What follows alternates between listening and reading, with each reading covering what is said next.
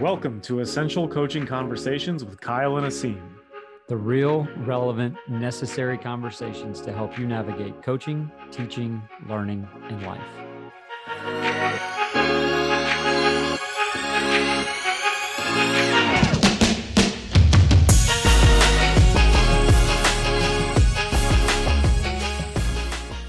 Coaches, welcome in to episode 35, the Shadeja Green of Old Dominion University 2009 2010. Shadeja Green, number 35 episode. And I think, Kyle, you have a shout out as well here for episode 35. Yeah, if we're going to go um, alumnus uh, n- number episode here, I'm going to go with uh, number 35, Tamika Jackson, one of the best Lady Techsters to ever lace them up. There we go. I love it. I love it. Giving some shout outs to our, our women's basketball fam out there. Um, man, that was it was pretty cool to look back in some of those uh, old rosters and try to figure out who the best to wear 35 at our alma maters was. Um, and Shadeja was a beast from Paterson, New Jersey. That kid could hoop. Um, yeah. But uh, today, I think a, a little bit different episode. And before we get started on that, just want to shout out all of our new listeners. I think at last count, we were in 36 states and we added like 12 new countries, um, which is just super cool. Like when we go back into the analytics um, and see who we've added and where they're listening from, I mean, countries I never thought would listen to us. Like we have like Mali, um, Nigeria, several African countries actually just jumped onto the board. Um, Kenya, which is you know that's where my mom was born and where our guy Moses is. So I'm hopeful that you know Moses is spreading some of that love out there for uh, for the pod. But yeah, just thank you to all the new listeners, all the returning listeners. Um, very very grateful that we have been able to do this now for 35 weeks or uh, it's kind of like 36 37 weeks with the special episodes but regardless being able to have these conversations, have sort of these genuine conversations. I think today you're going to see that this is a very genuine conversation um, and ask a lot of questions and get a lot of great feedback.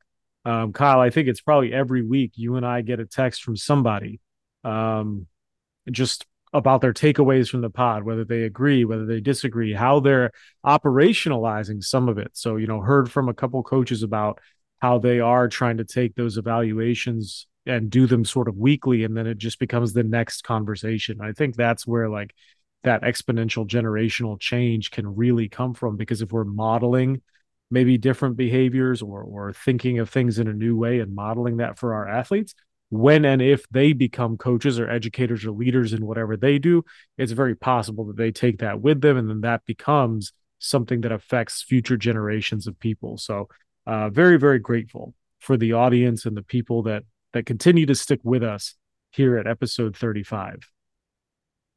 Yeah, thank you to everybody. And again, cool going back and looking over, um, you know, where people are picking up the podcast. And we don't really know exactly how everybody stumbles on it. Um, but yeah, definitely a big shout out to Moses there. I think he's he's been big in helping share some of that message, um, you know, in Kenya and across Africa, and the the work that um, Kip our buddy Kip did, um, getting some things over to Moses in a real cool video that we shared on Twitter.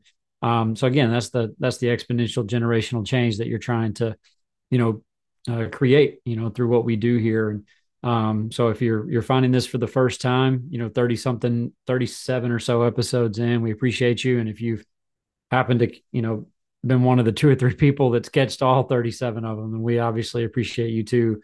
Um, but yeah, I think the the evaluation episodes over the last couple of weeks have been pretty timely as people are wrapping up their seasons, and then as you and I were talking, and and you know people out there listening will probably hear this in our voices. I, I think I sound tired.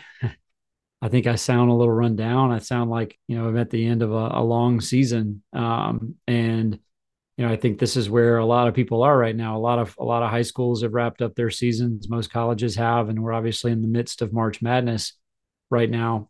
Uh, if you're a basketball coach, if you're a football coach, or or a, a, fall volleyball coach, or fall softball, or someone like that, then you've already kind of been through this period, and, and you're probably back on the upswing, looking forward to you know, your preparations for your next season. And for our spring coaches out there, you'll be hitting this spot in a couple of months. And, you know, we talk a lot about um, kind of the coach speak version of that quote unquote grind and how the season doesn't have to be a grind and how we, we essentially pile a lot of that on ourselves. It's a, it's, it's very self-inflicted.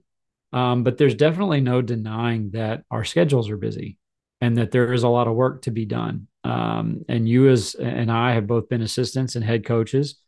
Um, and now I'm getting to see things from a completely different light in more of uh, an administrative, like support staff role uh, in what I do now. And what has been extremely telling uh, for me is that I, I, don't have really an off season. I, I go from one thing to the next. So I've technically been in season since about mid August um, through the start of our women's soccer season, and then had a, a cross country season in between soccer and football, and then went straight into women's basketball. And then in January, picked up indoor track.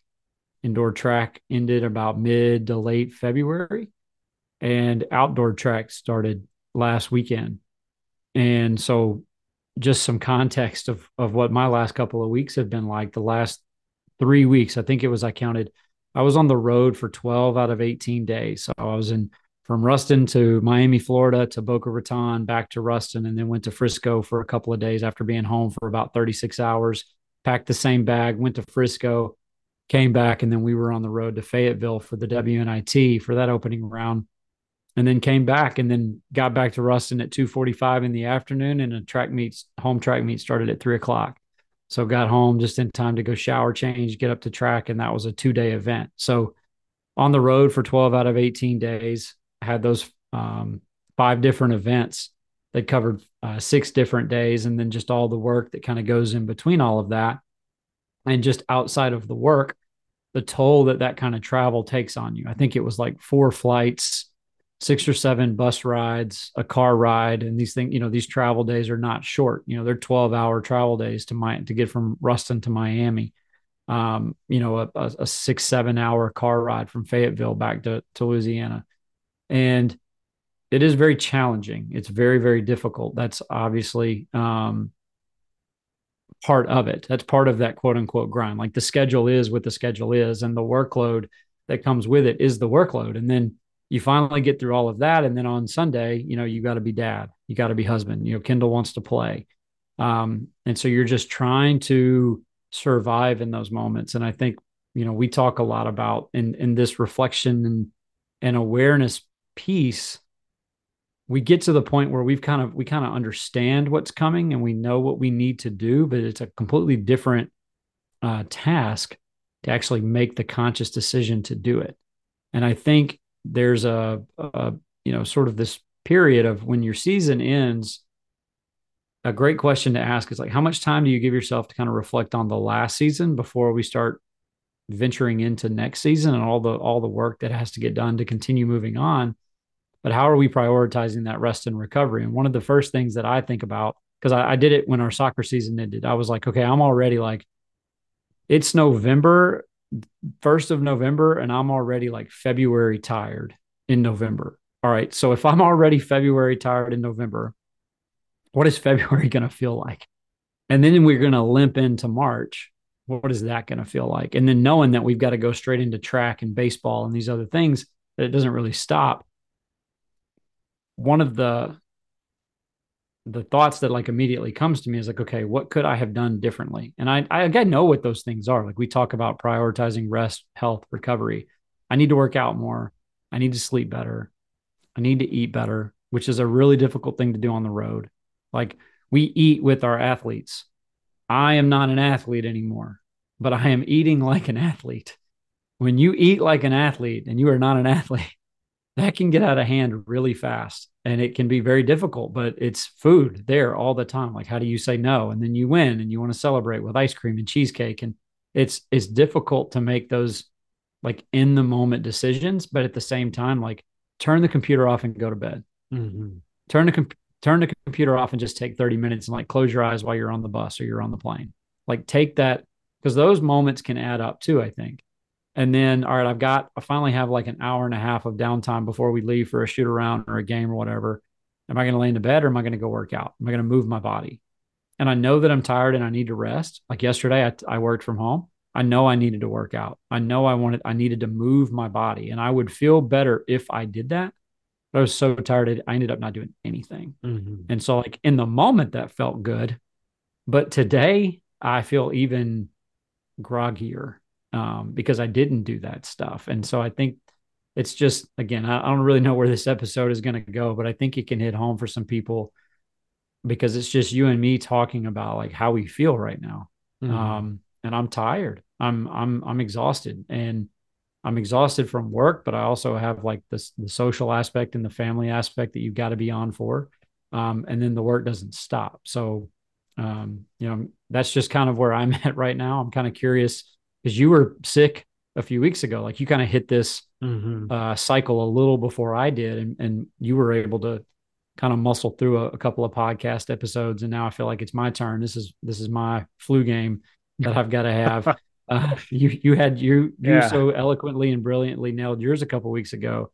So I'm just kind of curious where um where you are right now. Yeah, no, I mean, for first off, like I think the evolution of what sort of we have put to paper and sort of things that we've committed to in terms of like our thought processes about rest and recovery and all of that stuff like this is why these conversations are so valuable because i think it's easy for us to talk about it but then it's very hard for us to practice it.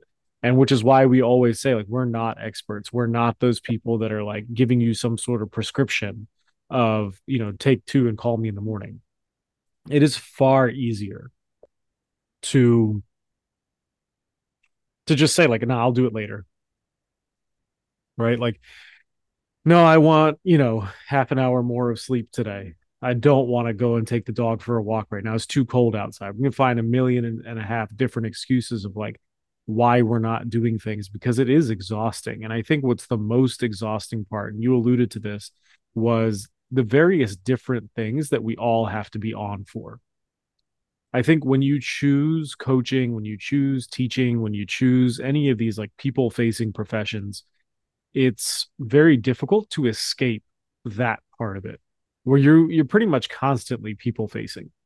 And as much of an extrovert as I am, like I have found that my social battery gets drained faster and faster and faster.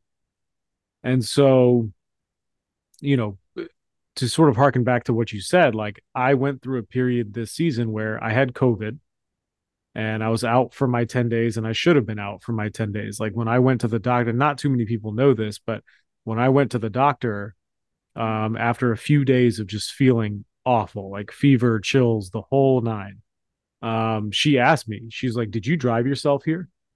I said, Yeah. And she said, You shouldn't have because your resting heart rate is 140 and you have a 102 fever how long has this been going on? I said, it's been going on for about four and a half days. And she said, if you don't get, if your fever and stuff doesn't break by Sunday, so this was on a Friday, uh, we're going to have to admit you to the hospital.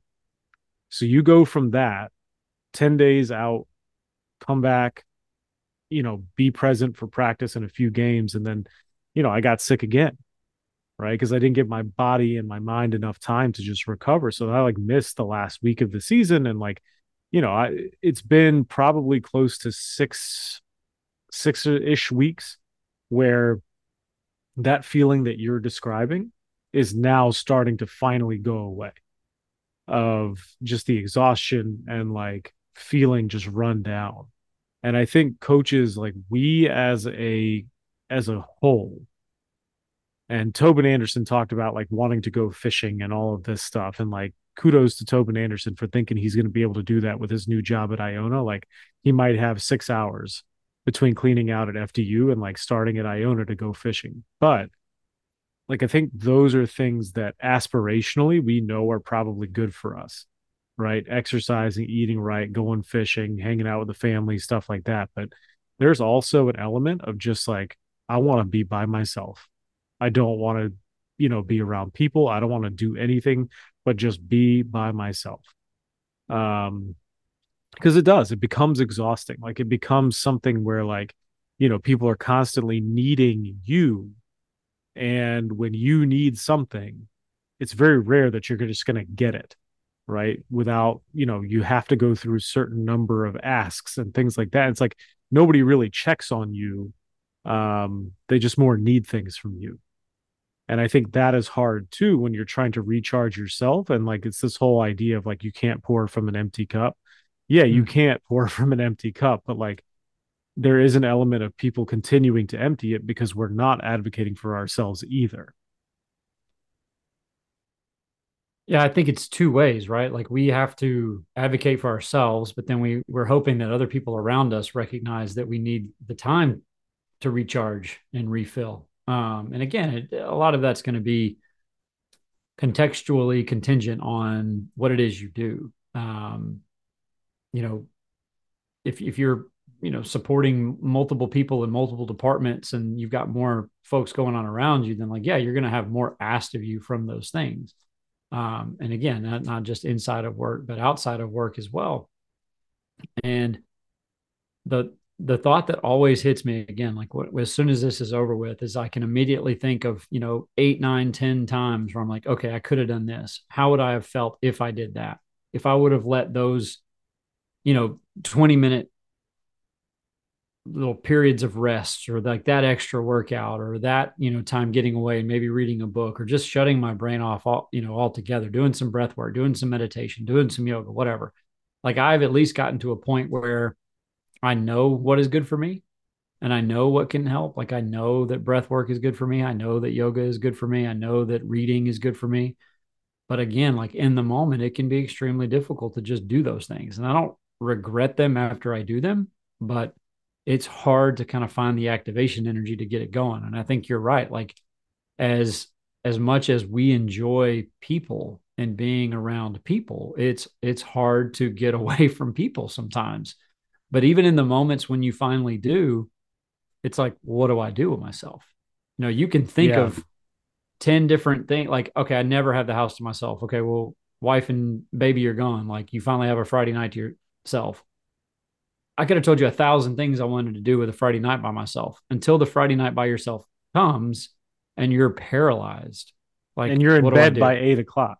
Yeah. Like, do like, I, wow, I never get to do this yeah do i turn on xbox? Do i watch a game? Do i go out? Do i sleep? Like you just you don't really know. So you end up sitting there mm. for an hour and a half staring at yourself and you kind of waste the opportunity to begin with. But uh, that's what i do anyway.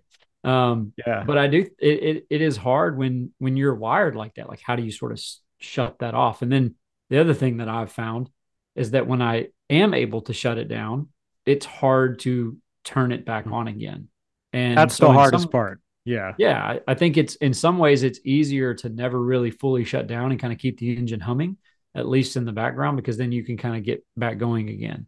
And again, this is all just through experience and mm-hmm. and you know going through this and reflecting on this stuff and thinking about how you feel and maybe some people are more attuned to these things you know within themselves and internally than than others and if you haven't taken a moment to think about this then you know I would suggest that you you do um, and just kind of think about or ask other people, you know, kind of get get their perspective of how you've been because that's where that's where a wife could be really beneficial. Like, mm-hmm. hey, you're being this way, or hey, I've noticed you're getting to this point, and the last three times you got to this point, you were useless for a week because you mm-hmm. had to shut it down and cave in. And so maybe we should, you know, be a little bit more mindful before we get to that edge and we can't kind of bring it back. And um, again, that that just I, I think those things kind of come with time, but I say that to say this: if we're not taking those experiences and lessons and learning from them and getting better, then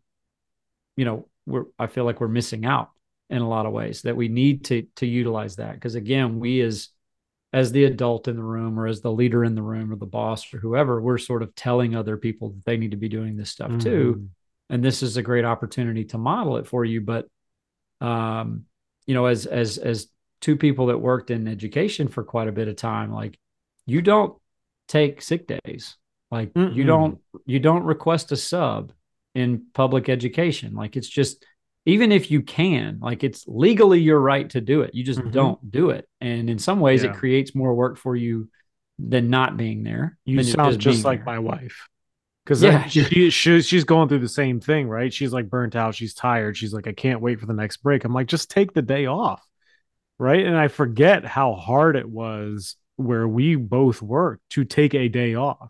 You know, luckily in my in my first teaching job, we had like kind of an abundance of subs because we were a big county. So we had 32 high schools in the county. Like there were, I wouldn't say plenty of subs. I think there's a nationwide sub shortage, but it was not impossible to get a sub right? But in the second district I worked in, this the district only had like 2,500 kids. My school that I worked at, my first teaching job, or I guess my my main for like my second teaching job, the school had 2,500 kids, right? Mm. So there's a big difference. and We had like two building subs every day, and that was it. You know, so like taking a day off, like you didn't want to put your coworkers out, and like you felt bad and this, that, and the other. And so my wife always says, she's like, no, it's harder for me to make sub plans than it is to just go in when I don't feel well. And I'm like, man, did we learn nothing from the pandemic? Like, are we are we that like? And it's not her fault, right? I think that that is culturally a thing in work culture of like, nah, it's just easier for me to go in because I don't want to have to deal with telling somebody else what they have to do and like managing the the disaster that is going to be my classroom when I come back because things mm-hmm. aren't going to be the way I like them to be. Um, you know, I it's yeah, I mean, and there's also like coaches can't necessarily like put in for a sub. You know, like you just you got to be there and you have to be present and you have to do all of those things, but I think like, you know, as you were talking and I'm going to throw this question to you like is there an element of this being like a competition with other coaches in our departments, with other coaches in our sports, or like our colleagues, our counterparts of like, yeah, I know our season just ended, but I now I have to be out there recruiting because, you know, XYZ university is going to get the jump on us if I if we're not doing it right away you know, I think there's some of that. I'm curious what you think about that, especially from a non-coaching mm-hmm. but like specialty staff perspective, where you don't really have a choice because you have to move from season to season.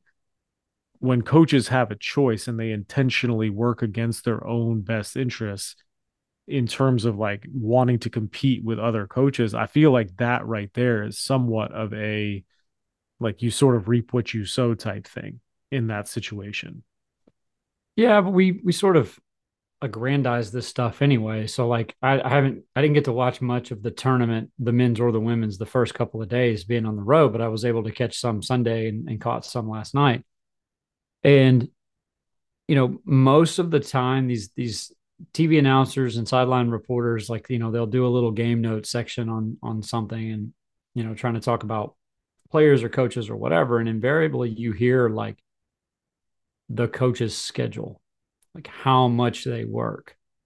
You know, this coach does X, Y, and Z, and they haven't had a day off in 45 days, you know, or they go on vacation and they still have to work. And like they give their family 20 minutes when they get home, but then they got to get back into the office. And that stuff just every time I feel like that stuff is said out loud, we move further away from the, you know, from the the inverse of that and it becomes that much harder to get back to what most people would probably consider normal. Um, but in the coaching profession, that is the norm, and there there there is that mentality of the grind or the no days off, and that if if you're not, you know, out there, somebody else is, and blah blah blah. And at the end of the day, you're only as good as what you have. You can only bring as, as much as you have. And you do have to kind of find the balance in the tightrope. But it's not to say that you need to not do anything and be lazy or whatever. But I don't I don't think most people in the profession are are lazy. I think they want to work. They want to they want to do well. They're competitive. And you certainly understand like that side of it. But I also think you and I could agree, just sort of very, very speaking, very, very broadly and generally here, that we as a profession could be a lot better mm-hmm. in a lot of ways, right? Like I think we could all agree on that. Okay, well, what's one of the ways that we can get better? It's if we showed up better every day, and the only way to do that is to take the time to shut it down, uh, and and not overstretch or overexert ourselves. And then there's a, there's probably deeper conversations to be had about you know trusting and leaning on your staff more but the more you're going to lean on your staff the more they're they're they're getting stretched thin and so then do they have the capability and ability to walk up to you and say hey i need some time mm-hmm. and i mm-hmm. just feel like there's so much like inherent peer pressure to not do that right because potentially even within your own department or within your own staff you're competing with people mm-hmm. to grind and get ahead because you're both up for a promotion or you know somebody's going to get let go at the end of the year and it's not going to be me um, and so that becomes an issue and then when you finally do take the time to you know take a day off and i know that i, I feel this way a lot of times is that you you feel a little guilty that you are mm-hmm. to the point where you're not really resting and enjoying it it's not really worth it and like you said you're better off just going in like if i'm sick but I, I would rather go into class sick and just sit there and not teach than hope that a sub doesn't come in and like undo all the work that we've done right. over the course of the year. Um, and so, you know, it it it can be difficult, and I think that's where if you were in a position of leadership, one of the best things you can do for your for yourself, but for your staff, is to truly value them getting their time to be themselves and don't put you know pressure on them to get back faster or make them feel guilty for taking that time off or anything like that. Like, yeah, take the time you need, blah, blah, blah. And in my role now, like I can, you know, I can work from home and do those kinds of things. I don't have 25 kids in a classroom that are counting mm-hmm. on me and expecting things from me every day or, you know, 15 in a gym. So it's, again, it's a little bit different, but even still, like you have things that need to get done. Even on an off day, you're not off. You're right. constantly on. You never know when the phone's going to ring. I got two phones. I never know when one of them's going to ring or mm-hmm. I'm going to get a text message. And then on those two phones are email accounts. And then right. you get DMs through social media. And then you have phone calls and text messages and you just don't know. And so again, it's it's difficult to completely shut down because you can't, I mean, in some respects, it's you can't because you don't know when something's going to come up. And maybe some of the requests that you get or some of the little tasks, they're not um, you know, 100% urgent in that moment. Yeah. Um, but they feel but like have, they are. Yeah, well, if you have any kind of anxiety in your life, yeah. you're like, well, let me just go ahead and do it now because I don't right. want to. I don't want to think about it on my off day. Let me just knock out these three right. or four small tasks, and then those three or four small tasks take up your whole morning, and then you've mm-hmm. wasted half of your day. And so you just you get into this perpetual cycle over and over and over again, and it's no wonder that you know we we get to where we are, and then a lot of these industries are burnt out or you know we're, we're not our best versions of ourselves. And so then we it feels like almost every episode we we tie all this stuff back to like kids going into the portal. Well mm-hmm. okay well if their experience is not great because you're not giving them your best versions of yourselves and it's no wonder that that kind of stuff just keeps perpetuating itself and and it's it's over and over and over and over and over again. And then we think okay well next year it'll be different because i've learned my lesson and I'm going to do X, Y, and Z leading up to the season, and I'm going to do X, Y, and Z during the season, and right at the end of the season, I'm going to do X, Y, and Z all over again. And then we're, you know, again, we're we're faced with that decision in the moment, and it it just becomes feels like every year it's a little harder, um, you know, to actually follow through with. Well, I think that's some of that like stoic discipline that we've talked about before. Like that's all well and good, but it's very very difficult to do right? Like i think it's very difficult to put that into practice and say like i'm going to you know schedule out every second of my day and include like scheduling my rest. And like you talked about the you know them talking about coaches schedules and like you know coach goes home for 20 minutes and they make sure they have their family time for 20 minutes. And it's like all right well in the grand scheme of things 20 minutes out of 24 hours for your family is like a very very low percentage. I'm not going to do i don't have the ability to do the math right now but like that's not a lot you know? And like we talked about practice being 11% of of your time. So like guesstimating it's probably like 2% or 3% of your day you're spending with your family. That's that proportion seems to be a little bit off. Um but one thing when you were talking, it sort of reminded me of the chat that we did this past couple what yesterday, the 20th of March. Um, you know, this idea of like being where your feet are. And you and I sort of laugh at some of these coach speak things, but I think there might be like an alternate meaning to this phrase that maybe hasn't been associated with this topic that we're talking about here and sort of just this conversation of like how we feel right now. Be where your feet are is kind of one of those phrases that's like you know be in the job that you're in right now and like just be present and whatever. All right. But that also extends to be where your feet are like in your own space and getting your own rest and being where my feet are like my feet right now are at home i'm going to be at home. When my feet are at the office i'm going to be at the office. But we tend to blend those two things together. And i think that's what becomes exhausting is when the line is no longer like delineated of all right now i am at work. I am my feet are at work. My tasks that are at hand are, are what i have in front of me and then when it bleeds over into home and when those two things don't like they don't mix they're sort of like oil and water. And the pandemic sort of showed us like yo most of the things we do can be done from home. So now we all have our like fancy home office setups right? Whereas before it was like no like you just go to the office and you do it. Um and so i think like being where your feet are i more attribute that phrase to like choosing what you want to do when you want to do it because the lines have been blurred. And so if I am going to spend time with my wife and my dog, or if we're going to go do something, or if, like I'm not sitting there scrolling, looking at my email too. You know, like if I'm going to be where my feet are, then I'm going to be where my feet are. But that means that I get to make the choice of like tuning out whatever distractions might come from some other piece of life that can probably wait. And I even take it a step further than that, like in my own mind. If I get an email that's like quasi urgent, unless that person, like, I'll put it this way like, I think that if you're going to, if you have the time to send an email about it, you can also pick up the phone and call me about it if it's that urgent. Because I don't think there are very many things, unless they're like dire student needs or like you know, a scheduling thing or like something that has a hard deadline that we got to get something submitted or whatever. I think we as a profession can be a lot more flexible with each other too. And that then allows us to breathe a little bit and not have to feel this way all the time, or especially at the end of a season.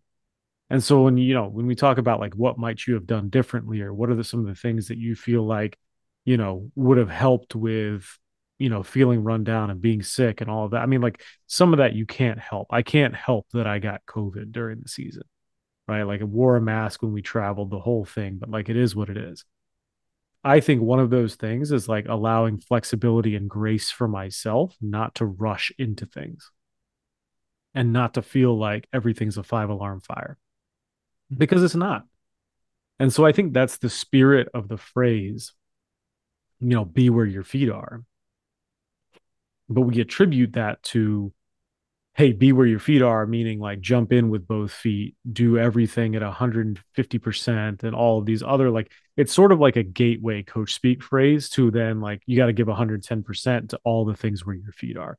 Be a star in your role and blah, blah, blah. And like creates this intrinsic sort of competition where there doesn't really need to be that. Because at the end of the day, like most of the things that we need to do will get done. And and I don't know how you feel about this. I think coaches are are awesome, and I'm like a number one at, at doing some of these things. Coaches are awesome at creating more work for themselves than actually needs to be done. And you know, I, I laugh because Brian talks about like when he was a JUCO coach, he was like, I would spend six hours in the office, I got everything done, and it was just me. So I don't know what these coaches are doing when they have like 19 people on their staff and they're there all day what do you have to do? You know, like I, I don't have an answer for them. Right. But they are where their feet are and they are doing more than needs to be done to justify being there and having that staff. And then at the same token, coach burnouts burnout rates are really high. And then you see that that's being mirrored with kids quitting or kids entering the transfer portal and all of this stuff. And it's like, I don't know. I, I've sort of rambled here a little bit, but I think that that idea of like reframing be where your feet are and not weaponizing that into like you got to stay blind to anything but just like have tunnel vision on the path and like 110% this, two feet that. Like, I think we can sort of reimagine what that phrase could mean in a healthier way.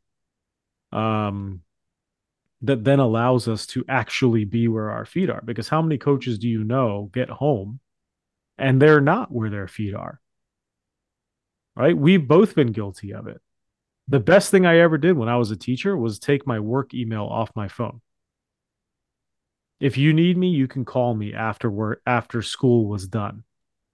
Right? I'm not responding to anything. Even when I was a head coach, like as a high school head coach, like unless it was super urgent and the parent or the kid called or texted me, I'm not responding to your email until tomorrow because it'll still be there. But that was an intentional choice that sort of mirrored like this idea of being where your feet are. But by the end of every season, sinus infection. Right. So, mm-hmm. like, even though you try to do those things, it still catches up with you. Well, I, th- I think the the natural next question to that is like if you can commit to being where your feet are then it should be well are my feet where they need to be?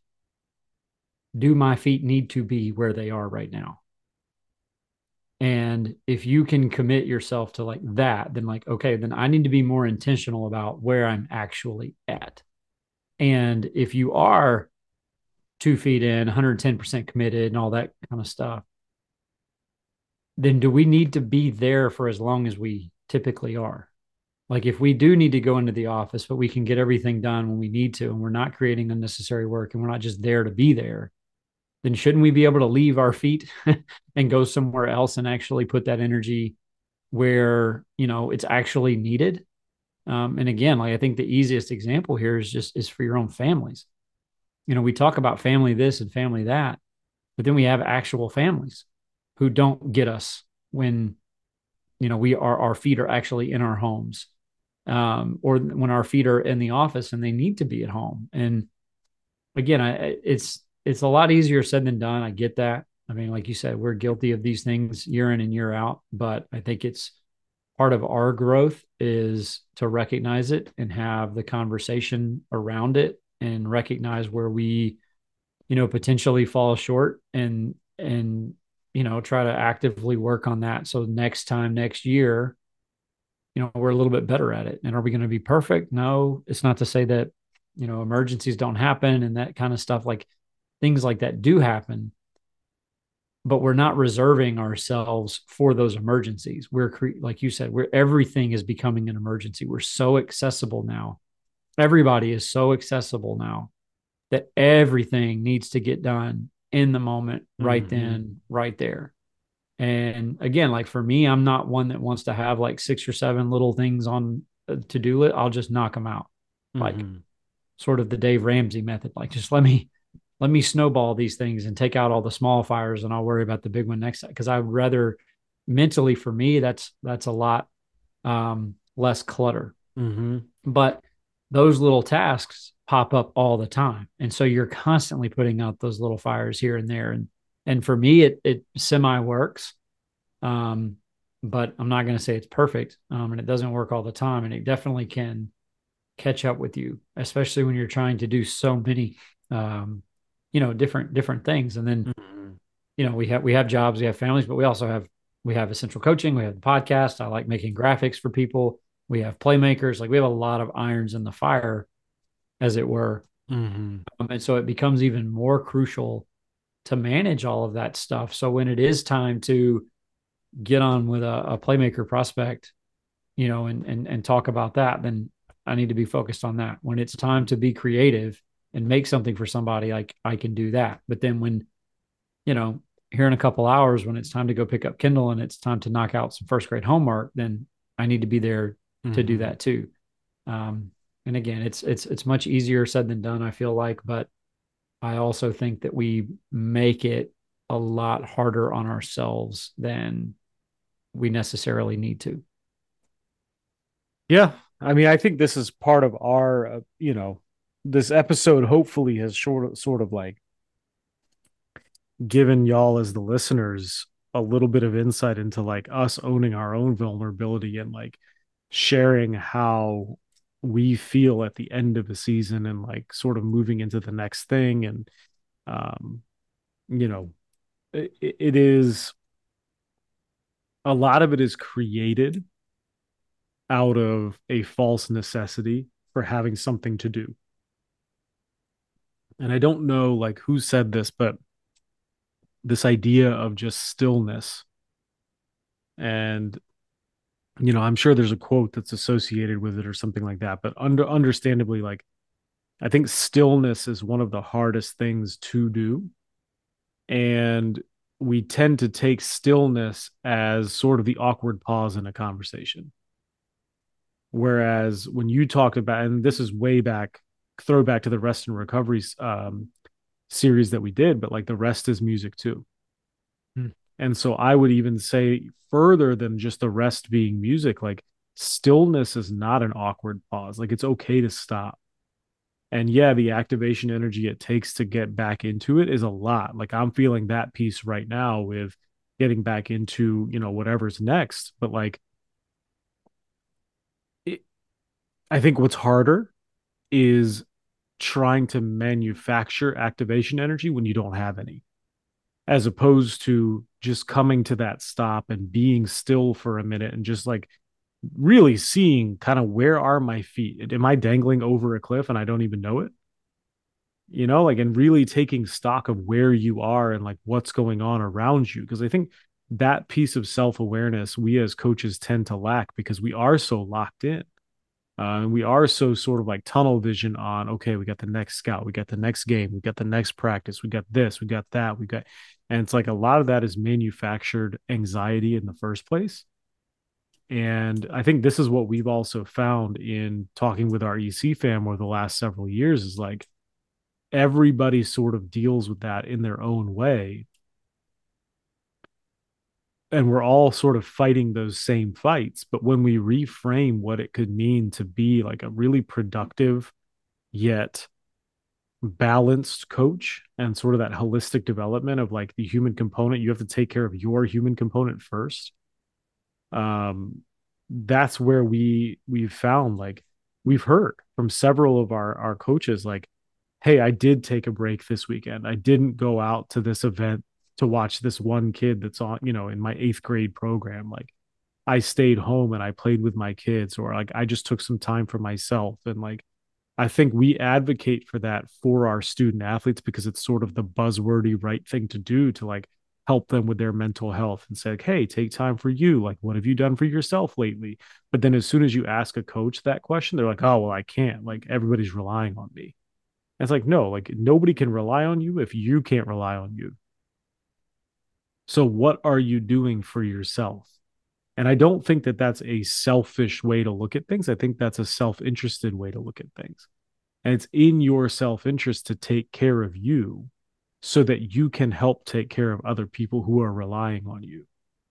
And I think any coach who is vilified for taking the time for themselves or they feel some sort of guilt for like, no, I need to get right with me first before I can help anybody else. Like to me, I think that's sort of like false guilt. But I mean, I understand where it comes from because believe me, I feel it all the time. Um, but there is a balance to that, I think. Like, you know, and as I've gotten older, and I say that like I'm, you know, in my 60s, like as I've gotten older, I've found that I cannot be at my best unless certain things are happening, right? Unless I am well rested. That's number one.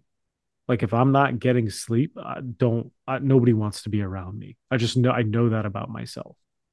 Right? If I'm dehydrated, like I can feel it, I can feel it coming and like you know, not a sponsor but Liquid IV if you want to be a sponsor, like I pound that stuff like every morning. That's how I start my day, right? I've started taking like creating some anti-inflammatory um eh, Pari, one of our our buddies who's the tennis coach, the women's tennis coach at Brandeis, he calls it dragon juice.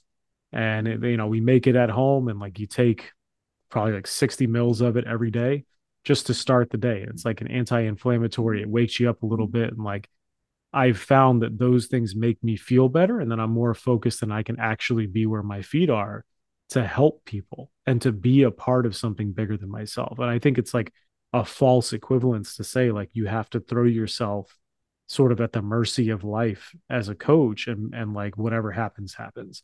You know that's part of stacking the deck in just a different way. I don't know if you you know you feel the same about that but like there are certain for me certain things that are for lack of a better word maybe triggers of like i know when i'm not going to be at my best so now i know i need to take a step back and i feel confident and secure enough to be able to do that. But i think it becomes really difficult when it's in the middle of a season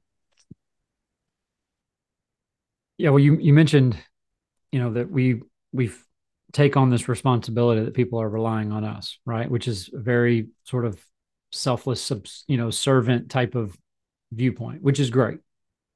But I also think that that it it pays to sort of think of that like, okay, people are relying on me today, and I can give them what they need now. But these same people might be relying on me a year from now. You know, my family is going to be relying on me for hopefully, you know, 30, 40 years right? So, yes, I'm in a position for them to count on me now, but can you still count on me in six months? Can you still count on me a year from now, two years from now, five years from now, 10 years from now, so on and so forth? And if the answer to that is no, then like, what good are you right now? And I think if we truly wanted to be, um, you know, altruistic, selfless servants, if those things actually exist, then there is a natural part of that that means that we have to make sure we are available. So here's another little coach speak thing for you that coaches will tell their players your best ability is your availability. Okay, well, you as you know somebody in the household as a as a parent like your best abil- ability is your availability to your kids to your family you as the boss or the the the head of a department your best ability is your availability. So that doesn't mean that you have to 100% be available all the time where they can't be reached. But if you are physically broken down to the point where you can't function, then you're no longer available. And so going through that maintenance time, that the rest is music to taking the time to, you know, take care of yourself. I mean, is becomes vastly, vastly important. So if we really truly do care about being the person that somebody is relying on, then think of yourselves as as that person, you know, down the road. And at the beginning of the season, my team can count on me because I'm here.